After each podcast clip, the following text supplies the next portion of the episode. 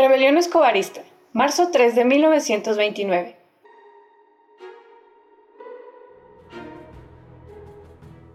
Gonzalo Escobar encabezó un movimiento al que llamó Renovador. Para darlo a conocer, emitió un manifiesto y un plan en Hermosillo, Sonora. Escobar logró tomar las plazas de Monterrey, Veracruz, Torreón y otras en los estados de Chihuahua, Sinaloa y Sonora. A su movimiento se le conoce como Rebelión Escobarista.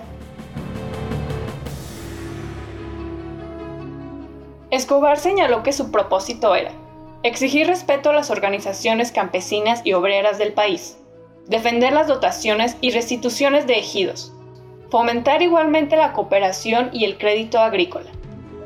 Por otra parte, en Hermosillo, Sonora, Francisco de Remanso proclama este mismo día un plan en el que señala como fuente de la corrupción a Plutarco Elías Calles, dice que desconoce a Emilio Portes Gil en la investidura del presidente provisional en tanto no se establezca en el país el régimen constitucional.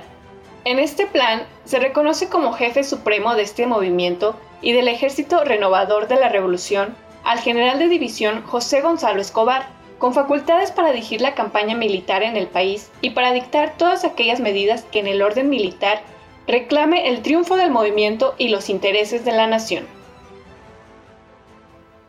El plan de Hermosillo, expedido el 3 de marzo de 1929, atrajo a 17.000 soldados, que durante la rebelión saquearon fondos bancarios, destruyeron vías férreas y propiedades gubernamentales.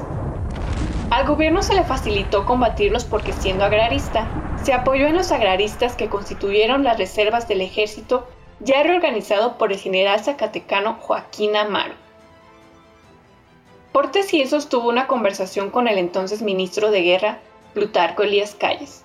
Calles se manifestó confiado en que ganaría la pelea, pues más de 400.000 agraristas le pedían armas para combatir a los rebeldes, a favor de las instituciones. Desde luego, en varias ciudades de Tamaulipas los agraristas las guarnicionaban, mientras los soldados luchaban contra los alzados.